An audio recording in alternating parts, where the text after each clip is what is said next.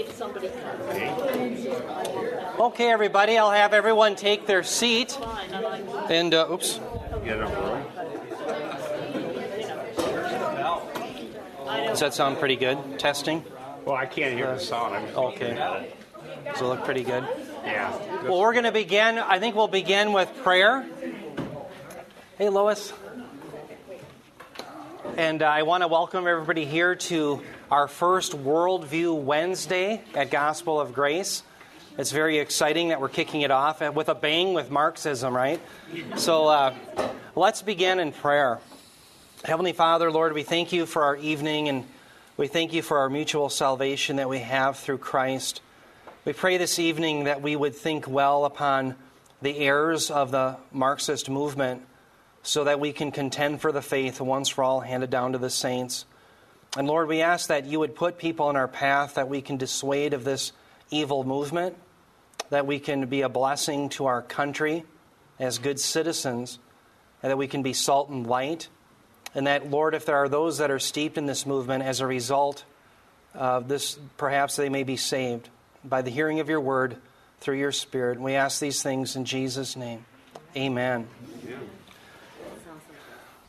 Uh, welcome. Come on in. Do, I wonder if we have enough chairs here. I'll just. We have a couple more chairs. Say, as everybody's moving to their seats, what I'll kind of do is explain how I want the night to go. We actually have this room till 8:30 this evening, and I've got a lot of material to get through. So what I thought we would do is, I think I can get through it in an hour, and then we would take a half hour of questions, answers, comments, show ideas, whatever you may have. But I will be picking on Bob DeWaay periodically for his expertise in the emerging church. So don't feel slighted. All of us are going to be able to contribute. Um, it's better for me sometimes to get through the material, uh, to just keep going, and then at the end take questions and comments. So if you have any ideas or thoughts, you have a handout, write them next to the slide that we're on if it's particular to that slide. And I'd be happy to answer. Yeah, Peter. Um, I don't have a mic, but we're going to be recording this. This is non amplified, obviously, but. Yeah. We're going unplugged, the acoustical version.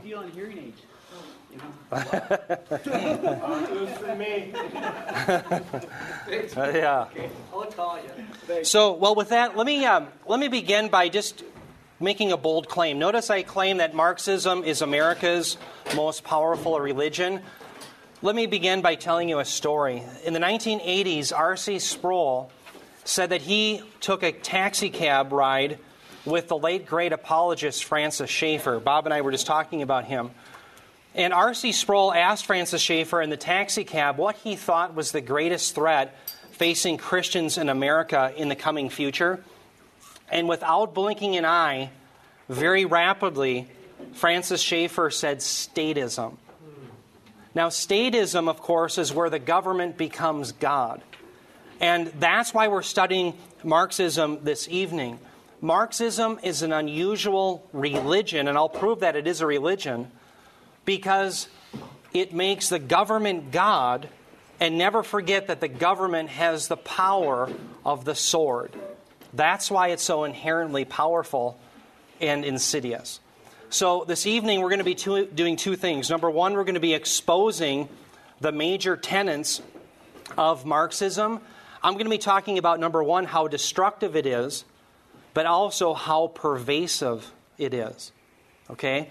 It is a pervasive religion that more people buy into, at least a lot of the dogmas and doctrines, than you think.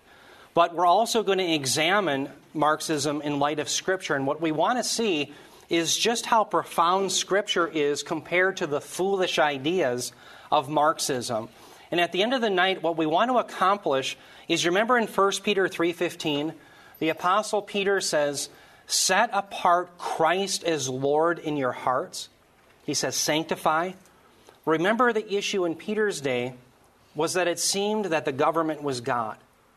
But Peter said, "Set apart Jesus as Lord. It's not Caesar, it's not the state, it's Jesus.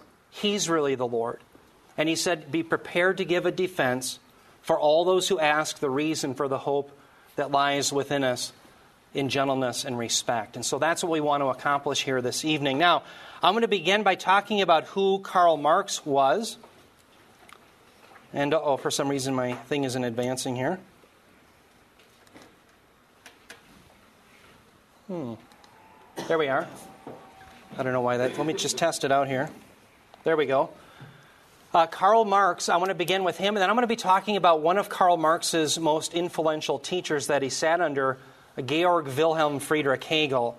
Who is Karl Marx? Well, Karl Marx was born in a German family in 1818, and he considered himself a Lutheran as a child, but later in adolescence he becomes disenfranchised with Christianity, and so he goes off to academia as a young man, and he quickly becomes converted to atheism. Now, there's two teachers that influence Marx most heavily. The first was a fellow student. Remember, he studies under Hegel. So Hegel, think of him as the professor, but one of his fellow students is very form, really forms a lot within within uh, Marx as well, and his name was Ludwig Feuerbach. Now Feuerbach is an atheist, and so from Feuerbach, Marx really garners this idea of materialism. But Georg Wilhelm Friedrich Hegel is where all of the bad ideas really come from. Hegel is a philosopher that teaches panentheism. We'll talk about that in just a moment. So, what happens with Marx is he leaves academia and he goes to France, and in 1845, he is so extreme in his political views that he's expelled from France. Now, think about how extreme you would have to be in your political views to get expelled from France. I mean, you've got to be way out there, right? Well, this allows him time then to come into contact with Friedrich Engels. Friedrich Engels and Marx, they collaborate in writing the Communist Manifesto, which is completed, remember, in 1848. Now, think about the timeline in world history. Just 11 years later, in 1859, there's another very significant work that is finished Remember, that was origin of the species. And so that further gives ammunition to Marx's materialism, there's no, nothing spiritual, and his atheism. All right? Now, who is Karl Marx as a person? He's rotten. We'll just put our cards on the table.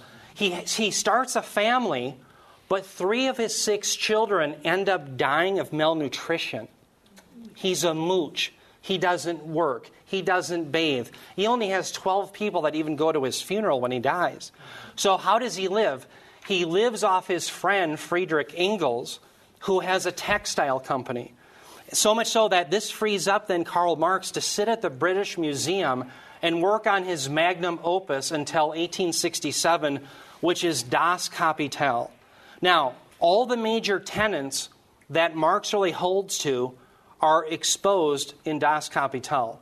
The first major tenet, there's three. Number one, man is the pinnacle of the universe. There's no higher being than man. So, man, therefore, determines what's right and wrong, what's good and evil. There is no evil, really.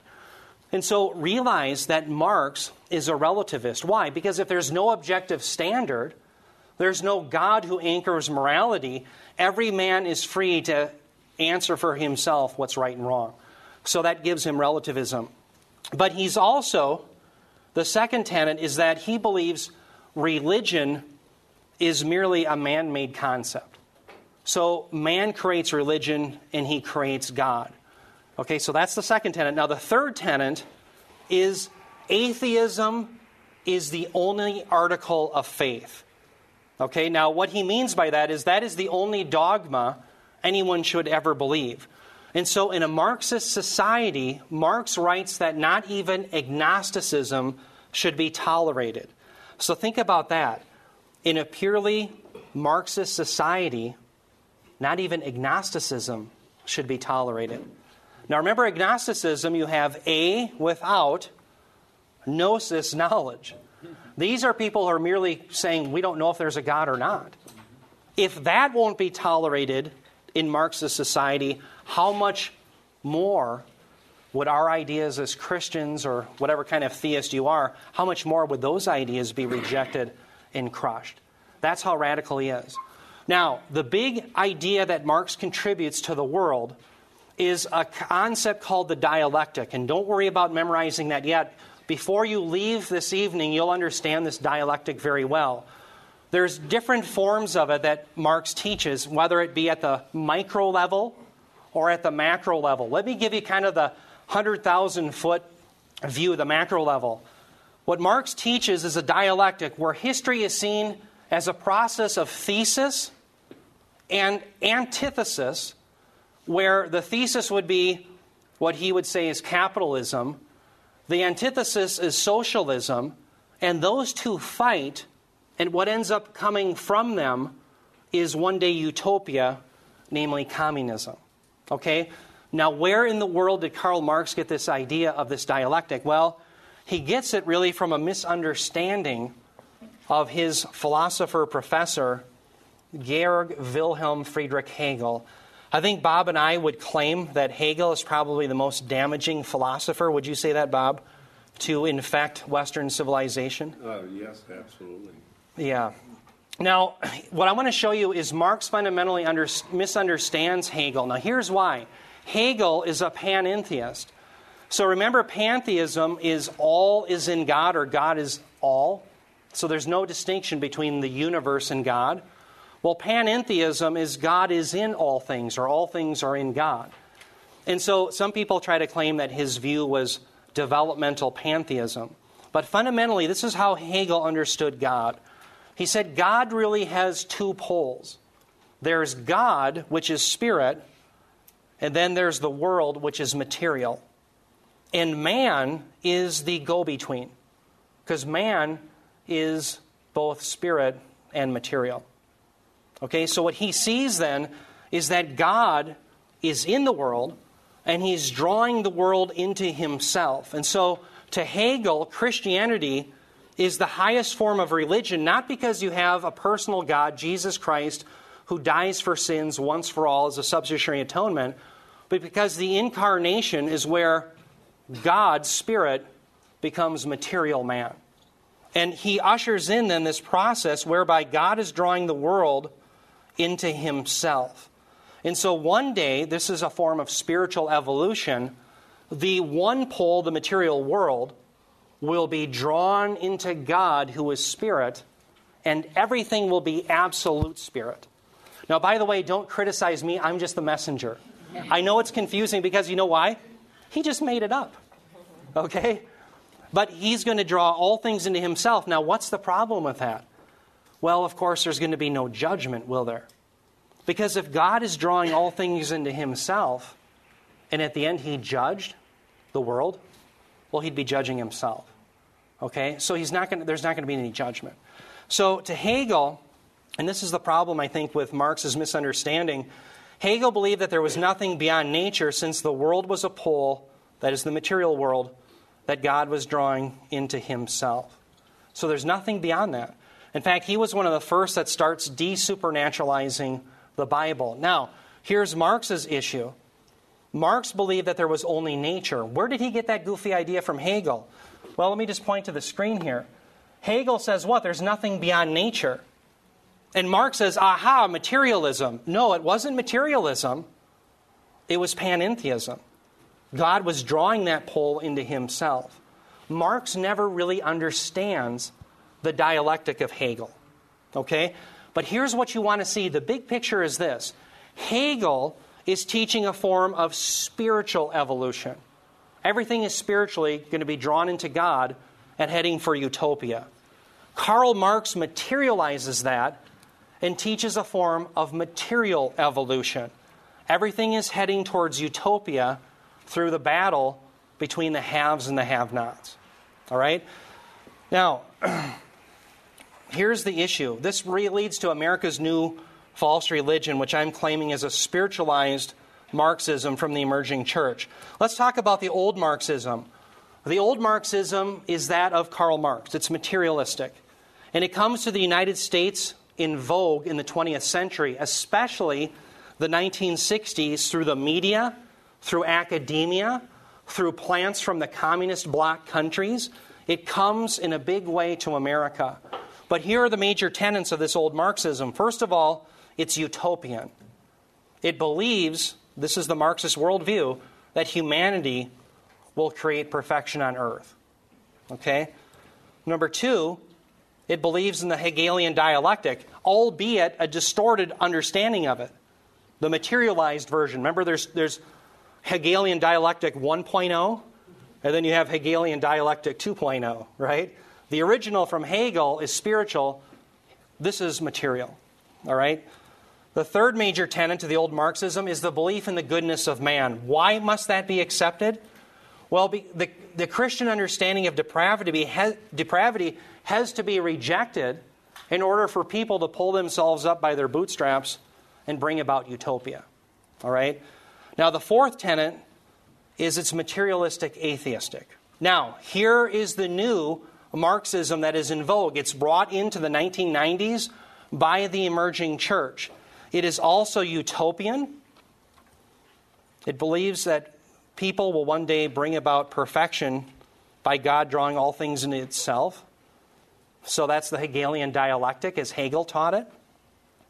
It also believes in the goodness of man, but here's the big distinction it's spiritual pantheistic. And so, what you have then is you have this new religious movement which makes it hip again to be a Marxist. It makes it possible to become spiritual or be spiritual and hold to this dialectic. So if you think about it, on the left hand column is the person's politics, it's how they vote in the voting booth. On the right hand column is what they believe in church. And do you see why they would fit like a glove?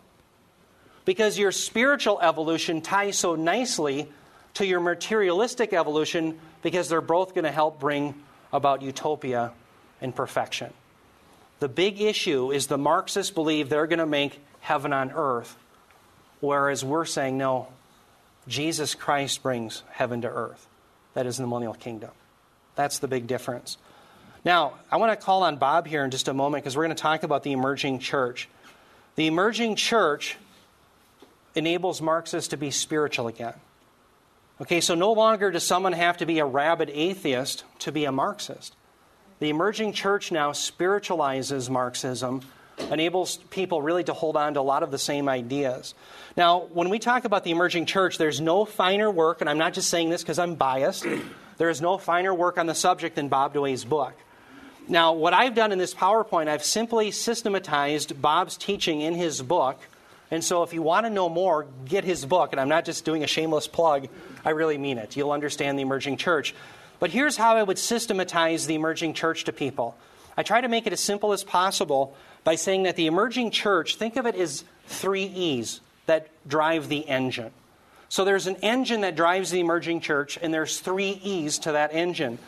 The first one that makes the emerging church go is their epistemology. Now remember, that's a simple, fancy term that means, um, I guess it's an oxymoron to say simple, fancy, but it's, it's simply a term that's fancy, but it means the study of knowledge. Okay? Now, epistemology, here's where we differ with the emerging church.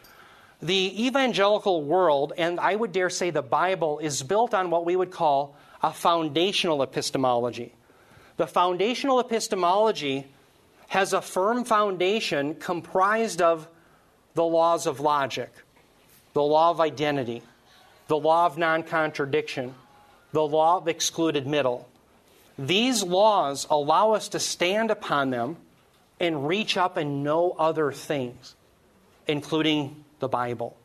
How can you differentiate between Christ and Antichrist without the law of non contradiction? You can't.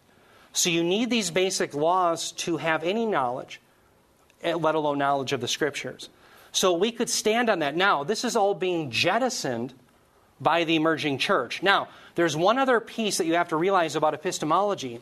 The engine that drives our, our foundational epistemology is a theory of truth called the correspondence theory of truth.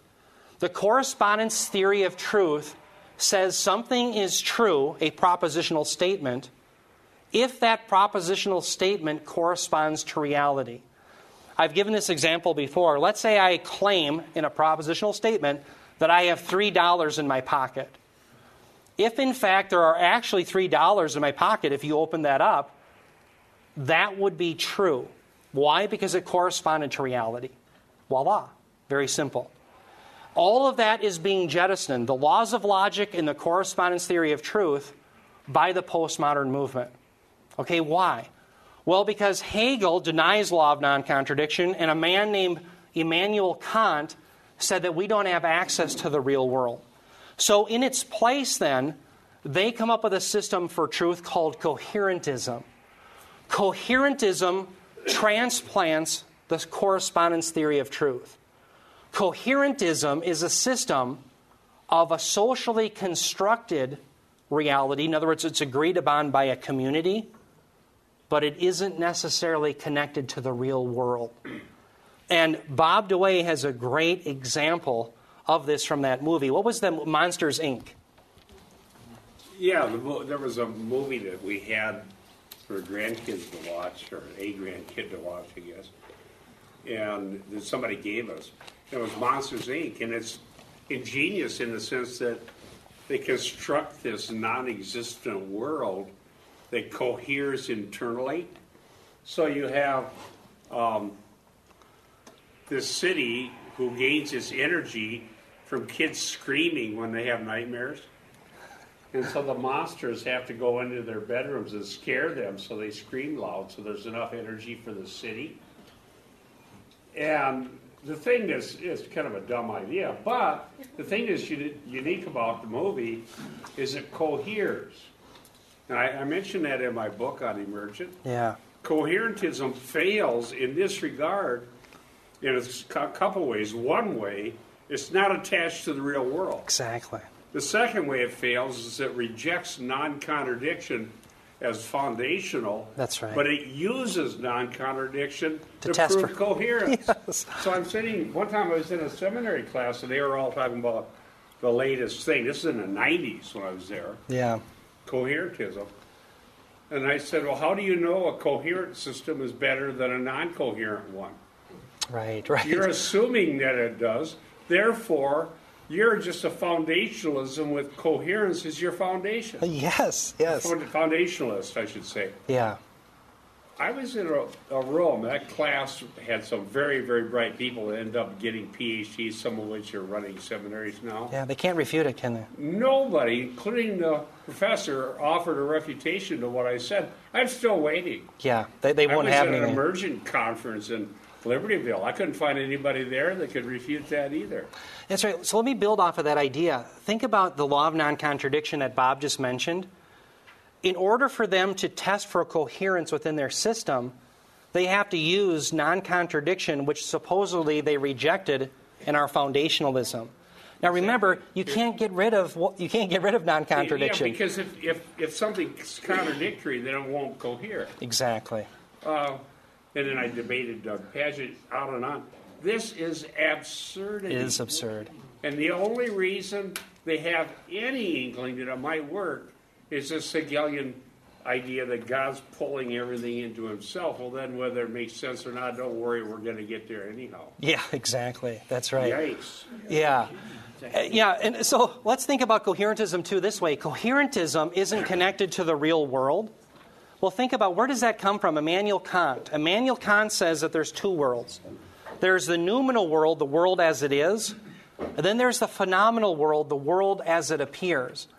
And he says because of our imperfections, we are stuck in the phenomenal world.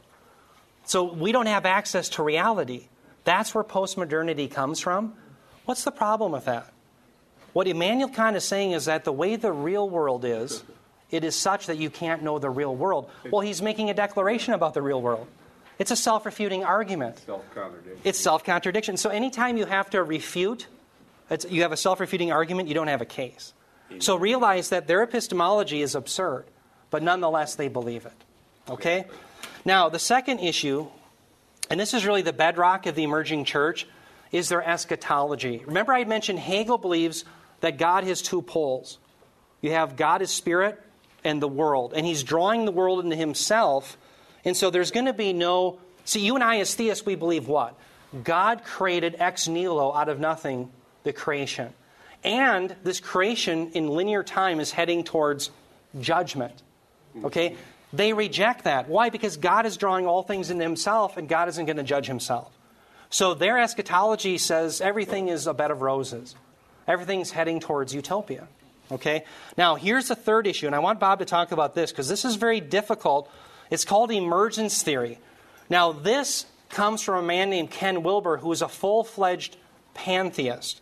Mm-hmm. Ken Wilber teaches that God is enfolded in the creation, and the only way to really get him out, or the process that humans can use, is meditation. Now, again, don't shoot me. I'm just telling you what they say.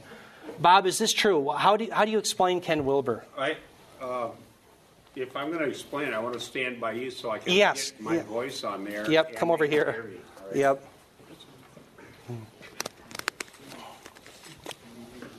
All right, there we go. Yeah. Uh, wow. Hi. yeah, the, I had a whole chapter in my book on Emergent about Ken Wilber. And he was the one who most influenced Brian McLaren and yeah. Rob Bell, yeah. as far as I can understand it. And I read Wilber, and I read some more Wilber, and I read some more Wilber, and it will drive you nuts trying to understand it. But people are creating God's image, and they end up being somewhat rational, even in their irrationality. Yeah. And I finally got to the bottom of Wilber. And so he believes, and so he's sort of a hybrid pantheist, God was enfolded into nature and creation, yeah. which would be panentheism. Right. But that that's a bad thing, and all the chaos is happening because of problems with God being where He's not supposed to be. Yeah. And so then God the, the, the spiritual evolution of Hegel is the unfolding of God through the processes that we see yeah. in history and nature. Right. So God is unfolding. Now, this is an inevitable pro- process, they say, and it's going forward, but it has hiccups that, that send it backwards. Okay. okay. So you can't totally stop it but there are certain things that make it more difficult, hmm. bump it backwards. And the real obstacles to this are Christians. Oh, what you know. Okay, because we're claiming that there is a heaven and a hell, and that's final destinies. Hmm. That's the end of the synthesis. Right. That's the end of Hegel. Yeah. That's the end of everything merging into one because now forever and ever and ever you have hell and you have heaven. That is so anathema to them. Yes. And if you teach that, you're you're damaging the process. Yes. Yes. Okay. The emergent church does not believe there's a literal hell because they can't. Yeah. I knew that. I said that. It kind of bugged me because I was saying that for years. Yeah. And then Rob Bell came out with his book where he and he just said it. And he said it, but it it was always there, but nobody would listen to me. Yeah because they hadn't really read Bell and they hadn't really read Wilber. So now right. Wilber is so convoluted and difficult and heady and intellectual. So somebody was interviewing him. Now I have this in my book. Yeah. And they said, "Well, a lot of people can't understand your philosophy, uh, Ken. How are they going to ever get with this if nobody can understand it?" His answer: Just meditate. That's all you got to do. You don't have to read, you don't have to understand. Meditate. Now, why? Well, I believe this whole thing is satanic. Yeah. yeah. And when you meditate, you get plugged into the spirits of the universe, these deceiving spirits, right. going back to the garden where it says, You shall be like God. Yes. Oh. Yeah. Now we get it. Yes. Thank there you. Thank you so much. Wow. Thank you. It's so nice to have the author of the Emerging Church book here well, in the audience. Thank you. So, Bob, thank you so much for helping us understand Wilber. And again, I don't know if anybody will ever really understand him, but the, to the best we can. Now, what are the results then of these things? Well, let's start with epistemology. If you can't know God objectively, what are you left with? Feelings. Just meditate. Just meditate. That's right. It's mysticism. That's all you're left with. If you can't know rationally from the scriptures God, you're just left with experiences, mysticism. Number two, what about their eschatology? Well, there's no judgment, therefore, no cross necessary. It's progressive. What are we to do? The emerging church says we're to be missional. Now, you and I understand that from Matthew 28. Our mission is defined by Christ rationally from the scriptures. And what's our mission? To make disciples of all nations by proclaiming the gospel. Their understanding of a missional is to go find the world and what they're doing. If someone's washing windows, someone's doing an art project, you join in because God is in the process of drawing all things into Himself. And so no longer do you and I have a mission set by God. The emerging church has a mission that's progressive. They're progressing towards utopia. Do you notice that there's an insurance company today called Progressive? Yeah. Have you one? Have you seen one called Foundationalist, or uh, Evangelical, or Conservative? No, Progressive is in vogue, not what you and I stand for. Okay. The third idea. What about emergence theory? Prayer is out, meditation is in. As Bob said, just meditate home because from emptying your mind, you'll come to contact with the spirit world, and God will use that to become unenfolded, as it were. Mm-hmm. That's what will happen. Now, again, what's the emerging church? The emerging church is spiritualizing Marxism. The people that go to an emerging church that believe in a spiritual Hegelian dialectic love going into a voting booth and pulling the lever for a candidate that is a regular Marxist. They go hand in hand. So, again, the emerging church made Marxism vogue once again. Now, what I want to do is talk about how government ends up being God through the Marxist dialectic. So, I told you you would leave here knowing the Marxist dialectic. Here is what Marx understood. Here's his dialectic. He taught that you had a constant battle in history between, between what he called thesis and antithesis. And he used the terms typically the bourgeoisie and the proletariat. The bourgeoisie are the landowners, they're the ones who control the factors of production. They're the business people, as it were. They're white collar. The proletariat is the worker, they're blue collar. And what he envisioned is you're always going to have a battle between these two groups. Whether it was in the past where you had the feudal lords who were the landowners and you had the poor serfs, there's always a battle, just to make it this simple, between the haves and the have nots. There's always a battle between these two groups, which is what Marx wants. You have a battle between the haves and the have nots, and as a result of that battle, there's going to be a resulting synthesis which, when this happens time and time again through history, leads to utopia, which is communism. And this, of course, is the very famous quote that Marx had. He said, From each according to his ability, to each according to his need. That's utopia.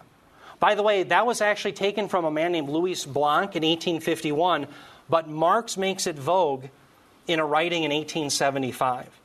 That's utopia. Now, notice the problem, though, inherent to this dialectic. If the haves and the have nots are going to battle, the haves are always going to crush the have nots. Why? Well, because they're the haves. They've got the beans and the bullets, right? They have all the means, they have everything. And the have nots will just get crushed. And so, this is where government becomes God. To force the synthesis, what government must do is take from the haves and give to the have nots. That way, they can actually contend and force the synthesis so that you can reach utopia. That's, yeah, Obama, exactly. That's what it's all about. Yes, yes, exactly. So, Marxism is a false religion that teaches you must take from the haves and give to the have nots. Let me give you an illustration. Think about the battle right now, and I'm talking about cultural, but also at times militarily uh, battle between Palestine, the Palestinians, and the Israelis. If a person cannot distinguish which group, either the Israelis or the Palestinians, is moral, I fear for that person. It would be akin to an individual saying, you know, with that battle between Adolf Hitler and Winston Churchill, I can't really determine who's the good guy. It's obvious. The Israelis have given us, since 1948, many scientific advancements, medical advancements. What has the Palestinian movement contributed to the world? The better suicide vest. Right? And yet, the left in America, because they are Marxists, always sides with the Palestinians. Why? Because they're the have nots. They don't think morally, they don't think rationally, they think through their dialectic. They must back the have nots. Otherwise, the synthesis won't come about. So they are incapable, therefore, of moral thought. All right, now, I know what you're thinking. You're thinking, well, come on, Eric. Does every single person who votes for a Marxist candidate really understand the synthesis? No.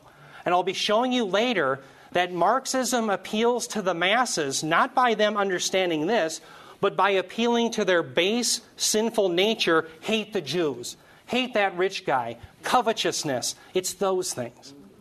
And that's how they get the masses. But make no mistake about it, the professors understand this. And they believe this doctrine, and this is their religion.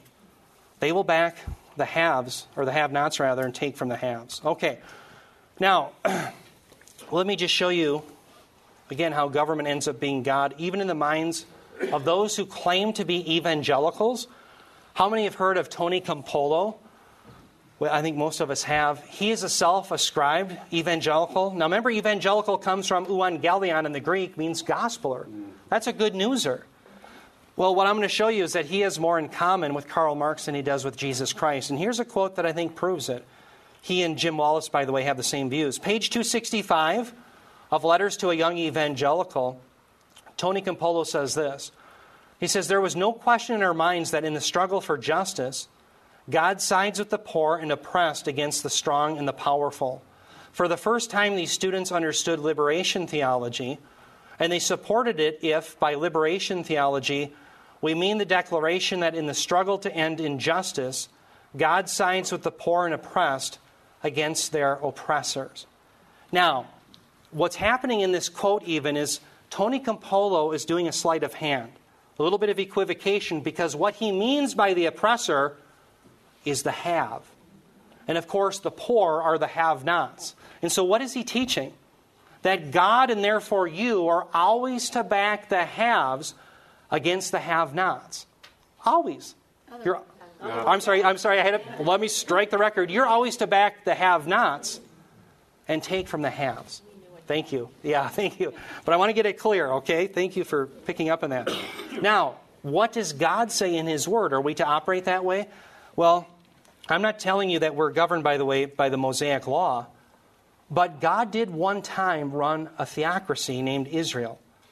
And so, if you want to understand how God operated, you can look at his casuistic law in Exodus and to say, well, did God ever operate a nation like that where you always take from the haves and give to the have nots? Listen to what God says in Exodus 23 2 through 3. The Lord says, You shall not follow the masses in doing evil, nor shall you testify in a dispute so as to turn aside after a multitude in order to pervert justice, nor shall you be partial to a poor man in his dispute. So, what God's word is saying is you don't always be partial to the poor man. Why is Lady Justice supposed to be blindfolded in America? Because Western civilization was built on the ethos of the scriptures. And so Lady Justice is blindfolded because she's not supposed to care in the courtroom whether you're rich or poor, whether you're male or female, whether you're black or white or pink or whatever in between all that's supposed to matter, remember the scales of justice? All that matters are the merits of the case. All that's being thrown out. Notice the justices, Sotomayor, Elena Kagan. They believe it's their job to help the have nots against the haves. Okay? Let me give you another thought. Remember in 1964, you have this belief by Lyndon Baines Johnson that he can eradicate poverty. He starts the war on poverty. The liberals and the Marxist left in America has been waging war against poverty for years, right? listen to what the Lord says in Deuteronomy 15:11. He says, "The poor will never cease to be in the land. Therefore I command you, saying, You shall freely open your hand to your brother, to your needy, and the poor in your land." Now, first thing I want you to realize from that quote is yes, God does expect his people to take care of the poor. We see the same thing in the New Testament. In Galatians 2:10, Paul was ready to take care of the poor. Right? Uh, the people in Israel were supposed to let part of their land remain un. Um, what's harvested. the harvested? Thank you. had to look to a farmer there. Unharvested. so why? Because the poor then could glean from the crops and take care of themselves.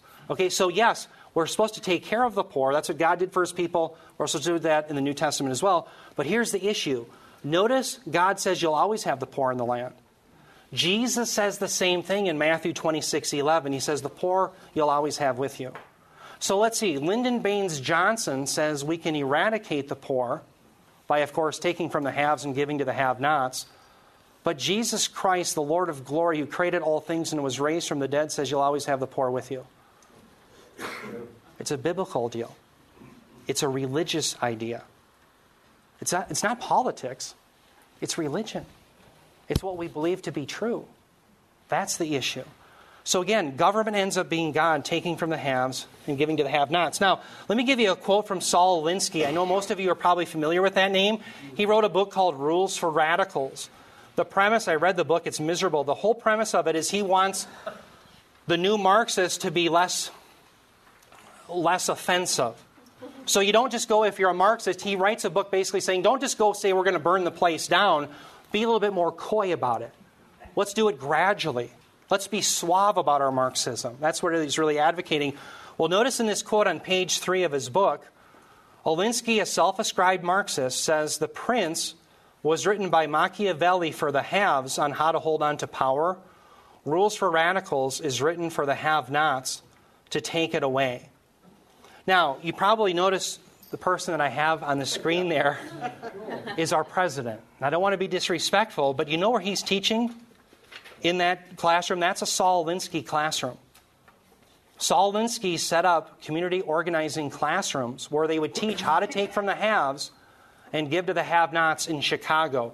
This is Barack Obama teaching in Saul Alinsky's classroom. And if you look closely on the screen, he's talking about power analysis he's teaching the Alinsky method of power acquisition.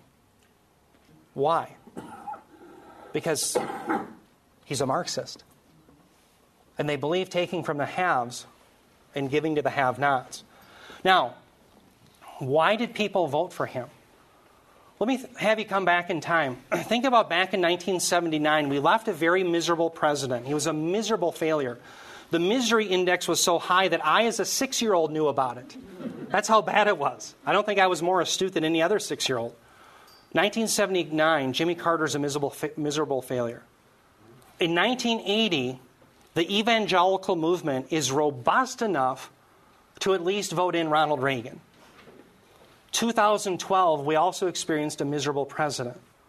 Why are they not able to vote out Obama? Because the evangelical movement is so broken from seeker sensitive and the emerging church that now Marxism seems what Christianity is all about. We don't have Christians that can reason anymore. To them, Christianity is Marxism. Why? The Hegelian dialectic, whether it's spiritual or material, who cares? That's all just details. They're going to create utopia, take from the haves and give to the have nots. It's a religion, and it's false religion that we must correct. Okay?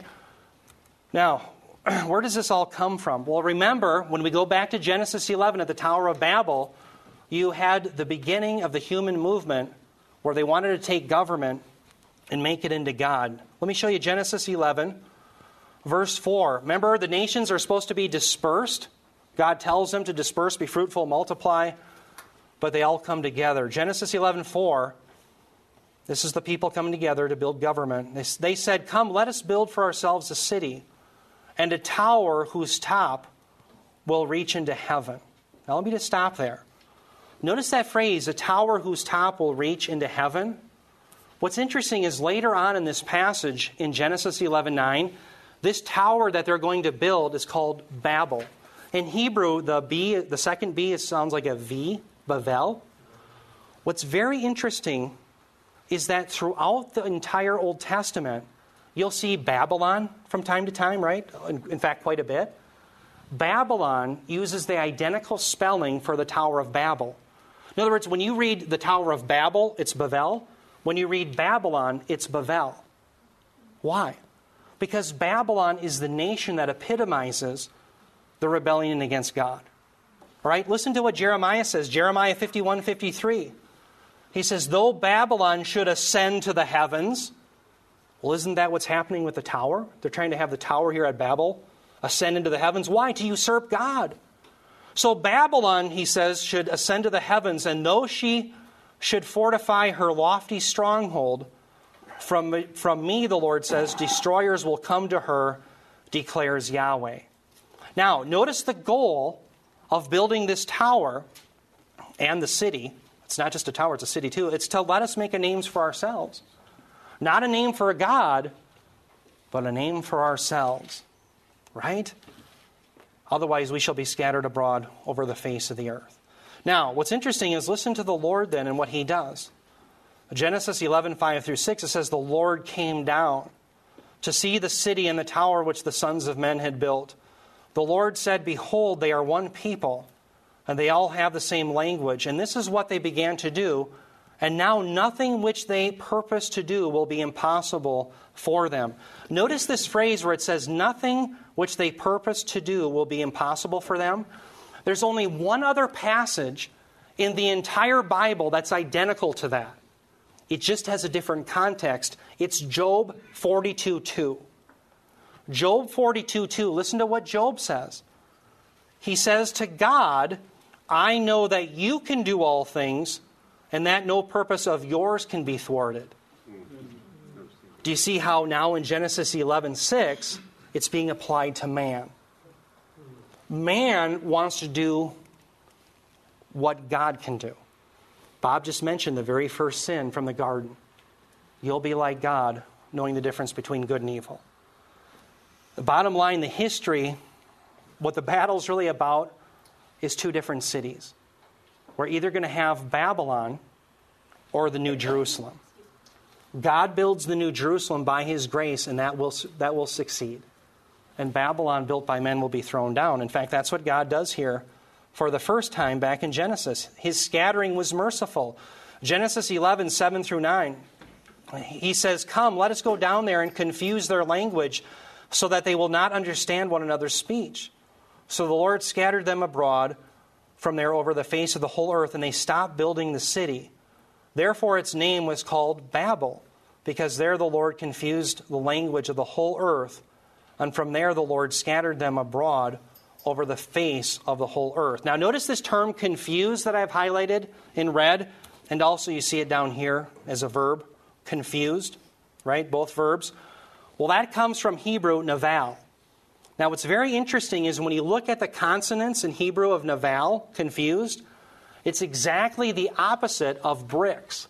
So let me just show you what this looks like. If you're to transliterate it into English, the bricks that humans built back in verse 3 looks like LBN in Hebrew, if you're to transliterate it.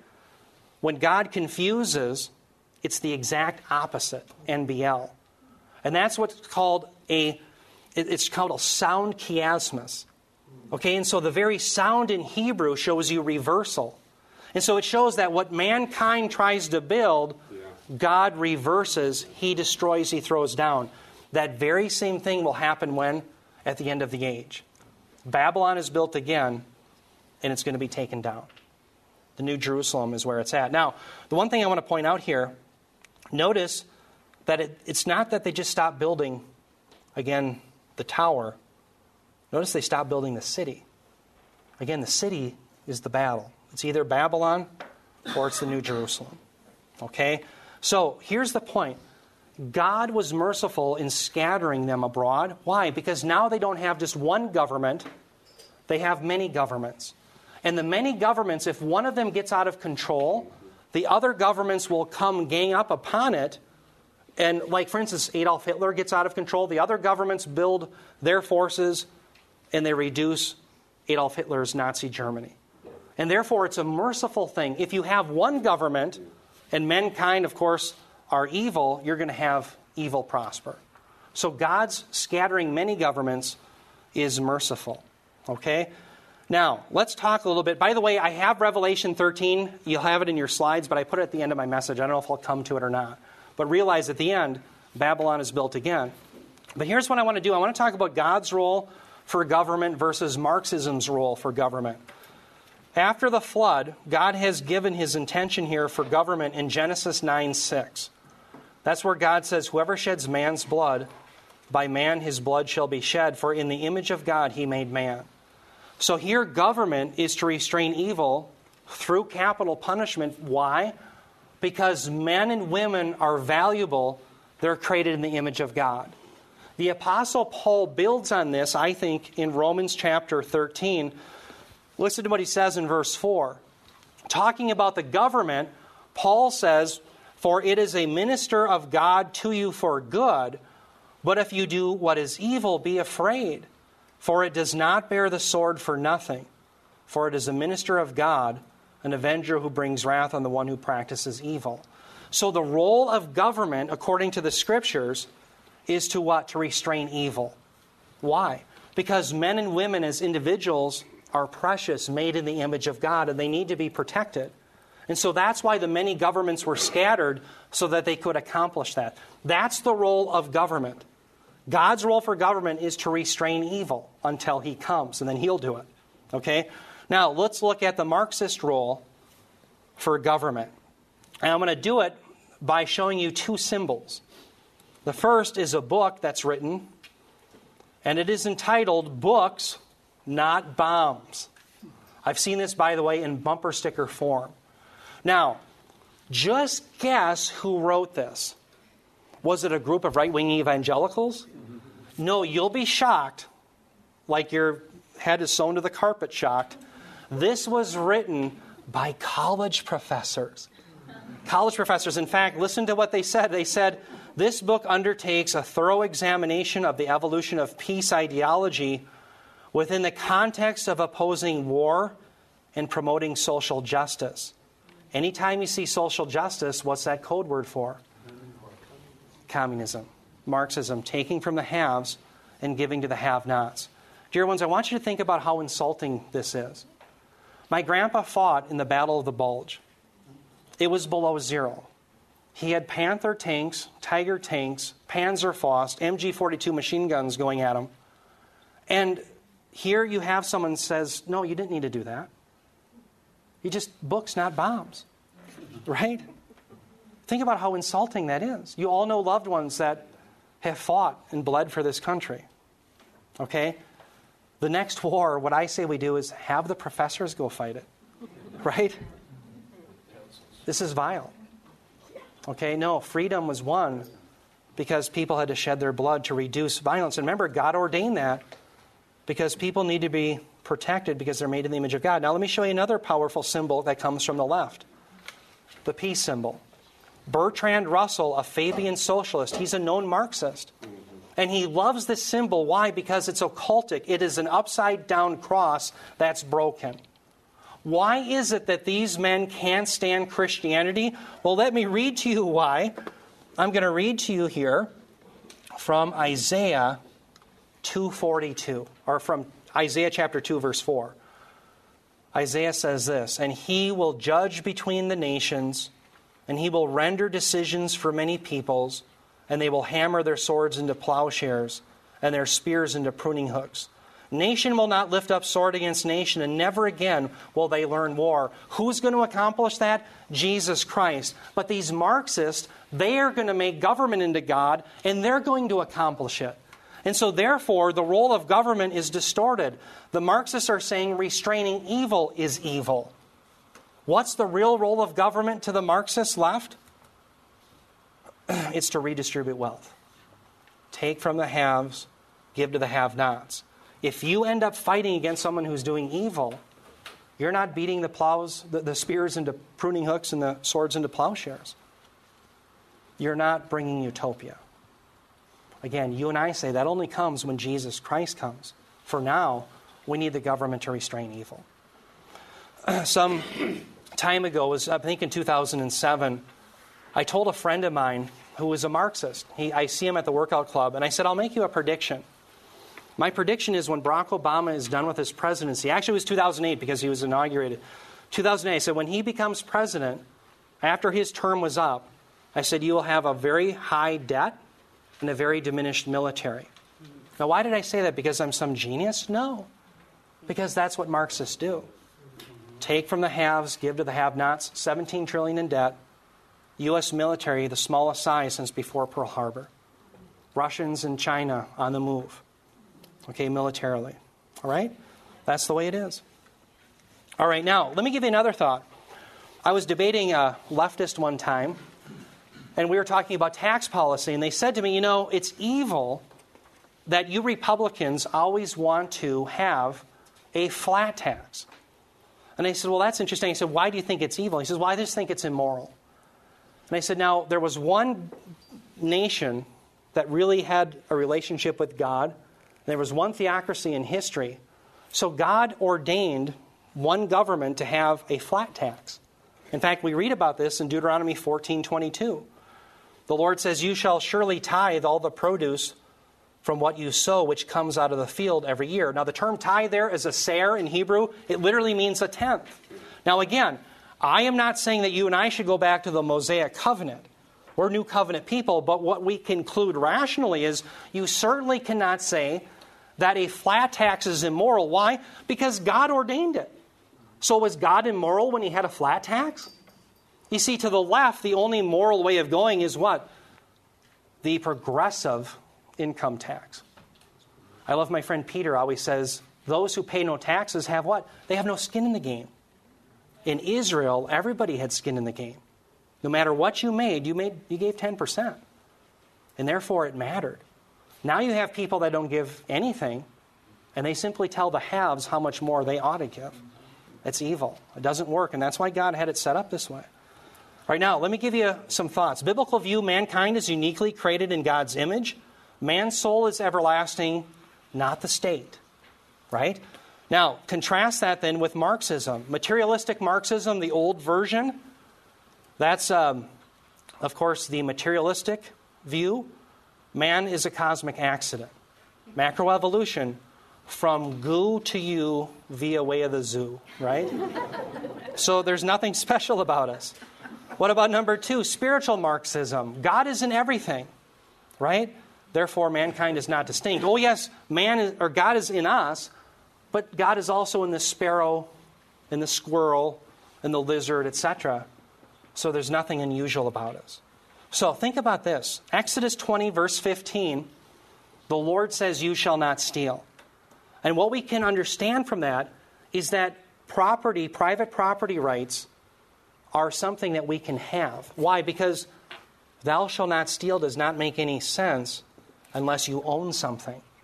And so, again, Western civilization is built on this idea of having private property rights because of thou shalt not steal. You can actually own something. And so, the biblical worldview is that individuals have property rights. The Marxist worldview is no, no property rights. It's all owned by the state. And in a few slides, I'm going to show you uh, a writing or an article that comes from Rolling Stone magazine this year, 2014 where it advocates no private ownership. It's unadulterated communism. That's becoming very vogue. Okay, so, dear ones, these things matter. This is a false religion. You see, it's one thing to have, for instance, a Mormon come to office, and you and I would differ, obviously, over the Trinity and over salvation, right? But he's going to go his way and we'll go our way. And we'll try to convert him, and he'll try to convert us in the free marketplace of ideas. But Marxism controls things. It takes away your paycheck. It has the power of a gun. It's a very fearsome religion indeed. And I think we have to alert people to that. All right, now let's talk about Marxism's, Marxism's appeal to the masses. Certainly, the average leftist who votes the way they do doesn't understand the Marxist dialectic thesis, antithesis, synthesis, all these things. You're right. So, how in the world do these professors and the elites get people to think in that way? They appeal to their base nature, to their sinful nature. In one area in particular, covetousness. Listen to what Paul says here in Colossians 3 5. Paul says, Put to death, therefore, what is earthly in you sexual immorality, impurity, passion, evil, desire, and covetousness, which is idolatry. What's interesting in this passage is in the Greek structure, covetousness is being singled out for the one that is particularly idolatry. So, in other words, sexual immorality, impurity, passion, evil, desire are set off. And then you have covetousness, which in particular is idolatry. Okay, now, why is covetousness idolatry? Well, there's a scholar that Bob and I like. His name is Peter O'Brien. He says it better than I can. Listen to what he says about covetousness. This is from the Word Biblical Commentary, page 182. He says, Normally it refers to the sin of acquisitiveness, the insatiable desire to lay hands on material things. The word group appears only occasionally in the Septuagint, occurring chiefly in the denunciation, denunciations and warnings of the prophets about dishonest gain and enrichment of the politically powerful by means of violence. Now, think about this. What the Marxists do is they appeal to the covetousness of people. I want what that rich guy has. That's what they appeal to. Covetousness allows people to want to take from the haves and give it to themselves because they consider themselves the have nots. Now, there's another tactic that the left use, and that is demonizing anyone who disagrees. It's name calling, it's ad hominem attacks. There's a great man of the conservative movement who understands Marxism very well. He studied at, at Columbia University. His man, the man's name is Dennis Prager. I think many of you have heard of him. Now, I disagree with him theologically, but he is absolutely right when it comes to Marxism. Marxist will label you and I people that should not be listened to because we're bad people. And he uses an acronym. He says they SIXHIRB us.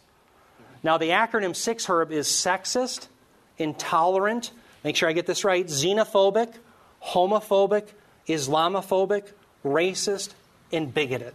And that's all the left has to do. They SIXHIRB you. So, why should your ideas be listened to in the public square? You're a have, they should take from you and create the synthesis. They covet what you have, and they SIXHIRB you. We're intolerant bigots. That's ad hominem. So they don't have to listen to any of your arguments. That's what appeals to the base sinful nature of man. So realize the masses don't have to understand the dialectic to be Marxist. They don't like Jews. That's the base nature of man. It's a spiritual battle. There's covetousness and name calling. That's what they do. They build their base. All right? Now, Marxism's appeal to the masses. I promise this quote here from Rolling Stone magazine. January 3rd, 2014. This article is entitled Five Economic Reforms Millennials Should Be Fighting For. Number one, guaranteed work for everybody. Number two, Social Security for all. Number three, take back the land. Number four, make everything owned by everybody. Number five, a public bank in every state. And they go on to say this this is just one quote from the article. They say, in any case, we have to stop letting rich people pretend they privately own what nature provided everyone. Take from the haves, give to the have nots. Why? Because they have to force the synthesis. It's Marxism. Now, this isn't just some rag, this is Rolling Stone magazine. And I think it shows you how in vogue the doctrines of Marxism really are. And again, these are the people who want the power of the state. Okay. It is also a religion of self exaltation. Think about this. This is a passage about the Antichrist in Daniel 11 36 to 37. Let me read it quickly here. It says, This is about the Antichrist. It says, Then the king, that's the Antichrist, will do as he pleases, and he will exalt and magnify himself above every God and will speak monstrous things against the God of gods, and he will prosper until the indignation is finished, for that which is decreed will be done. He will show no regard for the gods of his fathers or for the desire of, of women, nor will he show regard for any other God, for he will magnify himself above them all. What's fascinating to me about this is notice this phrase where it says, He will show no regard for the gods of his fathers. Now, I've never been a big fan of guess who the Antichrist is, but I've heard as of late people say, well, it must be a Muslim. It must be a Muslim. Islam is on the rise. Well, check me if I'm wrong, but last time I remember, if you're going to be a Muslim, you have to say there is no God but Allah and Muhammad is his prophet. But notice who this Antichrist is, is one that shows no regard for the gods of his fathers. Now, I think that that ties in much better with the Marxist movement because government is God. That's what happened in Genesis 11. Genesis 11 4, let us make a name for ourselves. What does Barack Obama cry out on February 5th, 2008? We're the ones we've been waiting for. He's the one who's going to make the seas recede. Barbara Walter says this. This is December 18, 2013. She says, I shouldn't say this during Christmas time, but we all thought, she's talking about why people were disappointed in Obama, we all thought he might be the Messiah unquote. Dear ones, I'm just showing you that I think the Marxist idea of we are God, like Shirley MacLaine, combined with the government, is much more in keeping with, than Islam for the last days. Okay? So it's a religion of self exaltation. They are the ones who know what you ought to do with your money, your property. They know who should live and die, right? With abortion. They are God. And they will use that power. If they can get more of it, they will. They'll use the IRS against us. You know, 20 months prior to the election, 20 months prior to this last election, not one single Tea Party 501c3 got their 501c3. Not one single one. Okay, now I believe in free elections, but as soon as free elections are over, what do you have? Now, one of our Tea Parties got 501c3 access 20 months prior to the election. It's not good. That's what Marxism does, it's a religion. Now, what are the true origins of Marxism? Salvation comes from God. That's the truth. And that salvation leads to the New Jerusalem. But the lie is salvation comes from man. That's works. That's what leads to Babylon. Let me show you something interesting in Deuteronomy 32, 8 through 9. Remember, the Marxists believe that government is God. Marx, Deuteronomy 32, 8 through 9 says this. It says, When the Most High gave to the nations their inheritance, when he divided mankind, he fixed the borders of the peoples according to the number of the sons of God. But the Lord's portion is his people, Jacob, his allotted heritage. Notice all the nations, remember when God scatters them, all the governments? It says that he sets them according to the sons of God. Bob and I have proved that the sons of God are the demons. So all the nations are given over to the demons. Now, what does the left make God? What do the Marxists make God? Government. But government, according to Deuteronomy 32 8 through 9, is under the demonic realm. So you have a demonic God, right? That's where they've put their trust in. Now, just so you know that there's more passages than this, think about in Daniel chapter 10. Daniel chapter 10, Daniel is praying, and he's praying to Gabriel, and Gabriel says, Yes, I would have come to help you earlier. I'm paraphrasing, but he says, I was restrained by the prince of Persia. Now, the prince of Persia is obviously some demonic being, but notice he's linked specifically to a nation. So think about it. the Marxists want government to be God, but this text is saying that all of the governments, all of the nations are run by what? The demonic world. It's a spiritual battle. That's what it's all about. And so it's very frightening. Now, notice Israel alone belongs to Yahweh, but they wanted to be under the stoicheia. But in the 70th week of Daniel, God will wrestle them back.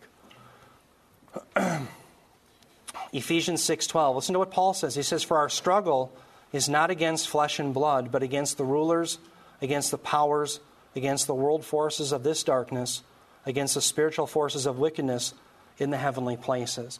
The famous Ronald Reagan, I love him, he said, Communism only works, he says, in heaven where they don't need it and in hell where they already have it.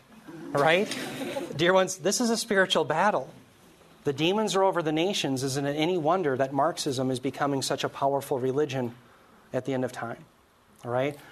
I want to give you a quote from Saul Alinsky. Again, this man has had a lot of influence, obviously, over Barack Obama. You've seen Barack Obama in his classroom in this very presentation. Saul Alinsky says this in his preface in Rules for Radicals. This is what he this is his um, forward. He says, Lest we forget at least an over the shoulder acknowledgement to the very first radical from all, from all or from all or legends, mythology, and history, and who is to know where the mythology leaves off and history begins, or which is which. Remember, he's a, he's a postmodern. He says, The first radical known to man who rebelled against the establishment and did it so effectively that he at least won his own kingdom, Lucifer. That's who he dedicates his book, Rules to Radicals, for. Now, two months prior to Alinsky dying in 1972, he was interviewed by a magazine. I won't even mention the magazine, but the magazine, I have a transcript of this. The magazine asked him, two months prior to Alinsky, they asked him, What about the afterlife? Do you believe in it? Alinsky says this He says, If there is an afterlife and I have anything to say about it, I will unreservedly choose to go to hell. The interviewer asks him, Why? He says, Hell would be heaven for me. All my life, I've been with the have nots. Over here, if you're a have not, you're short of dough. If you're a have not in hell, you're short of virtue. Once I get into hell, I'll start organizing the have nots over there. Then he asks them, the interviewer, why them? Alinsky says, they're my kind of people. Marxism is a religion, and it leads to the pit of hell. It's a false religion that many of our kids are being sucked into. They don't know these things. And so they're falling for it because their teachers teach it, the schools are inundated with it. Now, what to do about it? Well, I say order a pizza and wait for the rapture. No, that's the cheap way out, right? no, let me just remind you of what's going to happen in the end. Revelation 17, verses 14 and 17 talking about this one order, Babylon being built again under the Antichrist, government being God. It says, These will wage war against the Lamb. And the Lamb will overcome them because he is the Lord of lords and the King of kings. And those who are with him are the called and chosen and faithful. For God has put it in their hearts to execute his purpose by having a common purpose and by giving their kingdom to the beast until the words of God will be fulfilled. What ought we do about Marxism? Well, number one, we know that God is in control from this passage, and he wins. And all of these things have not escaped his notice. Okay? But number two, we call Marxism what it is it's a false religion.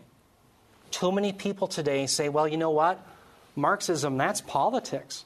When you talk about the left wing movement, that's politics. No, it's not. It's a religion. And I want you to think about the professors at the colleges that your kids go to. They get tax dollars to teach their religion. Okay? You and I have to get a 501c3 to teach ours. All right? R.C. Sproul calls that being on the reservation. And as long as you and I don't make too many waves, the government doesn't come to the reservation. But, dear ones, people are perishing because of that. This is a false religion. These are religious ideas. And our first, we have a First Amendment right to say this is wrong. This is false religion. We're going to address it as a religion. Think about it. The radical atheist Marxist in academia, they have to believe that the universe either came about because it self created itself, which is impossible. How can something not exist and then exist to put itself into existence? Right? So the universe can't self create itself, so what's the only other option? The universe is eternal. What's wrong with that? It violates the law of entropy, the second law of thermodynamics. How can you have an infinite lifespan of a universe with a finite supply of usable energy? That doesn't work. So the rabid atheist, Marxist, believes either, or I should say, they have to deny either the law of non contradiction or they have to deny a law of physics. They're either irrational or they're unscientific. And yet, that's called politics and secular, and you and I are called religious. That's the problem. All right, now, you and I have to be about the Great Commission. Remember, what does Hegel teach? Hegel teach everything is heading towards utopia. No, it's not. It's heading towards judgment. And you and I have the words of the living Christ, who actually is Lord over all. And so you and I have to proclaim the gospel be about the Great Commission, not be missional. proclaim the gospel so that people can understand there is judgment coming and the only way out is through Jesus Christ. That's what we're, we're to do. We are behind enemy lines, and our task is to save as many people as possible before the Lord comes.